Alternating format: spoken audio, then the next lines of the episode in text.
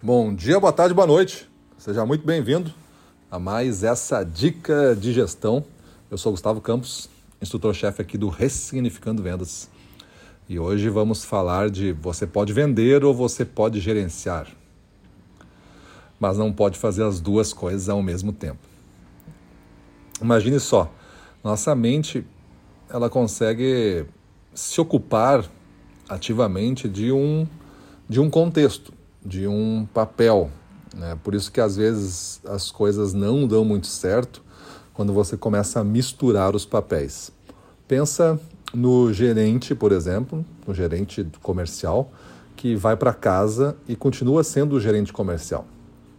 Ele continua usando da mesma hierarquia, só que não existe mais agora na, na família dele. Ele está organizando os filhos como se fossem os vendedores dele, e aí tem que ter uma rotina, e aí a esposa ele já coloca lá daqui a pouco como supervisora, ou então é, a diretora. Então não existe isso, esses papéis estão misturados.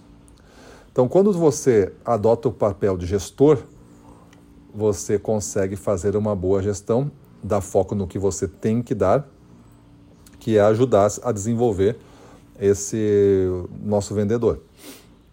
Se você vai como gestor, entra no jogo como gestor e depois atua como vendedor, você ocupou a posição dele, do vendedor, perante o comprador. Como você é gestor, automaticamente o comprador vai olhar para você e vai esperar algo mais. Ele vai esperar que você entregue para ele condições especiais, porque você é o gestor, afinal de contas, tem uma carta na manga. E isso vai enfraquecendo cada vez o nosso vendedor. Agora, se você adotar o papel de gestor, você se envolver na venda atuando como gestor, deixando a negociação acontecer pela mão do vendedor, de acordo com o treino que vocês tiveram antes, você vai alinhando tudo isso e criando então um cenário para que as coisas aconteçam, para que você consiga melhorar a performance desse vendedor ao observar ele e depois ter condição de dar um feedback mais qualificado. Porque se você está com a cabeça também de vendedor, você não observa as coisas no nível de detalhe que tem que observar, porque você está observando é o comprador. Quando você está com a cabeça de vendedor, você observa o comprador. Você não observa o seu vendedor. E aí você não consegue ser o gestor que você tem que ser. Imagina, você pode estar, tá, na sua cabeça, você pode estar tá feliz ou você pode estar tá triste. Não tem como ter as duas coisas ao mesmo tempo. Como é que você está hoje? Ah, eu estou feliz triste. Como assim feliz triste? É, estou feliz e triste. É, essas duas coisas não combinam. Porque, na verdade, tu, essas emoções elas são manifestadas nesses sentimentos que orientam os nossos comportamentos que são observáveis. Então, você vai ter uma, uma frente prioritária nesse momento. Você pode passar uma grande parte do dia feliz, outra parte triste, tudo bem, vai alternando. No cargo de gestor, como é uma posição, não é um sentimento, você alterna para vendedor quando você vai treinar o cara, vai fazer uma demonstração para ele, ou vai fazer uma, uma demonstração na frente do cliente com uma introdução do novo mix, aí você vai ser o vendedor naquela venda, para ele aprender. Então você vai alternando assim. Mas em quase todas as outras situações, você é o gestor, sem nenhuma alternância. Então tu pode vender ou tu pode gerenciar, mas quando tu quer fazer as duas coisas ao mesmo tempo, tu acaba gerando vários danos. E esses danos causados perante o comprador, na frente do seu vendedor, é, acaba enfraquecendo o vendedor na, na próxima semana, por exemplo, quando você não estiver mais lá com ele. O comprador vai querer que tu volte, vai querer falar contigo de novo. E tu não pode ocupar a posição de vendedor, porque então tu vai ser demandado como vendedor. E aí o seu tempo se esvai rapidamente, você não tem mais tempo para fazer a gestão, é mesmo. E aí você vai ser depois culpado porque os resultados não sobem, porque você não vai conseguir vender por toda a equipe, né? Aí você perde o seu emprego como gestor. Você pode ter sido um bom vendedor, sempre quando você foi a campo você vendeu, mas no final de contas, no final das contas, você vai ser avaliado como gestor. E se o gestor não conseguir elevar o número de toda a equipe, ele vai perder o emprego por não estar fazendo a boa gestão. Então, muito cuidado em saber em qual posição, em qual papel você tem que estar focando é, para que os seus resultados deem certo. Se tu é supervisor, então defende bem esse papel, seja o melhor supervisor que existe. Se você é gerente, defende, entenda o seu papel e faça é, o melhor possível para você ser o melhor que existe nessa região, neste papel. Geralmente, conversar com o superior, o que ele espera do papel, já é uma coisa boa.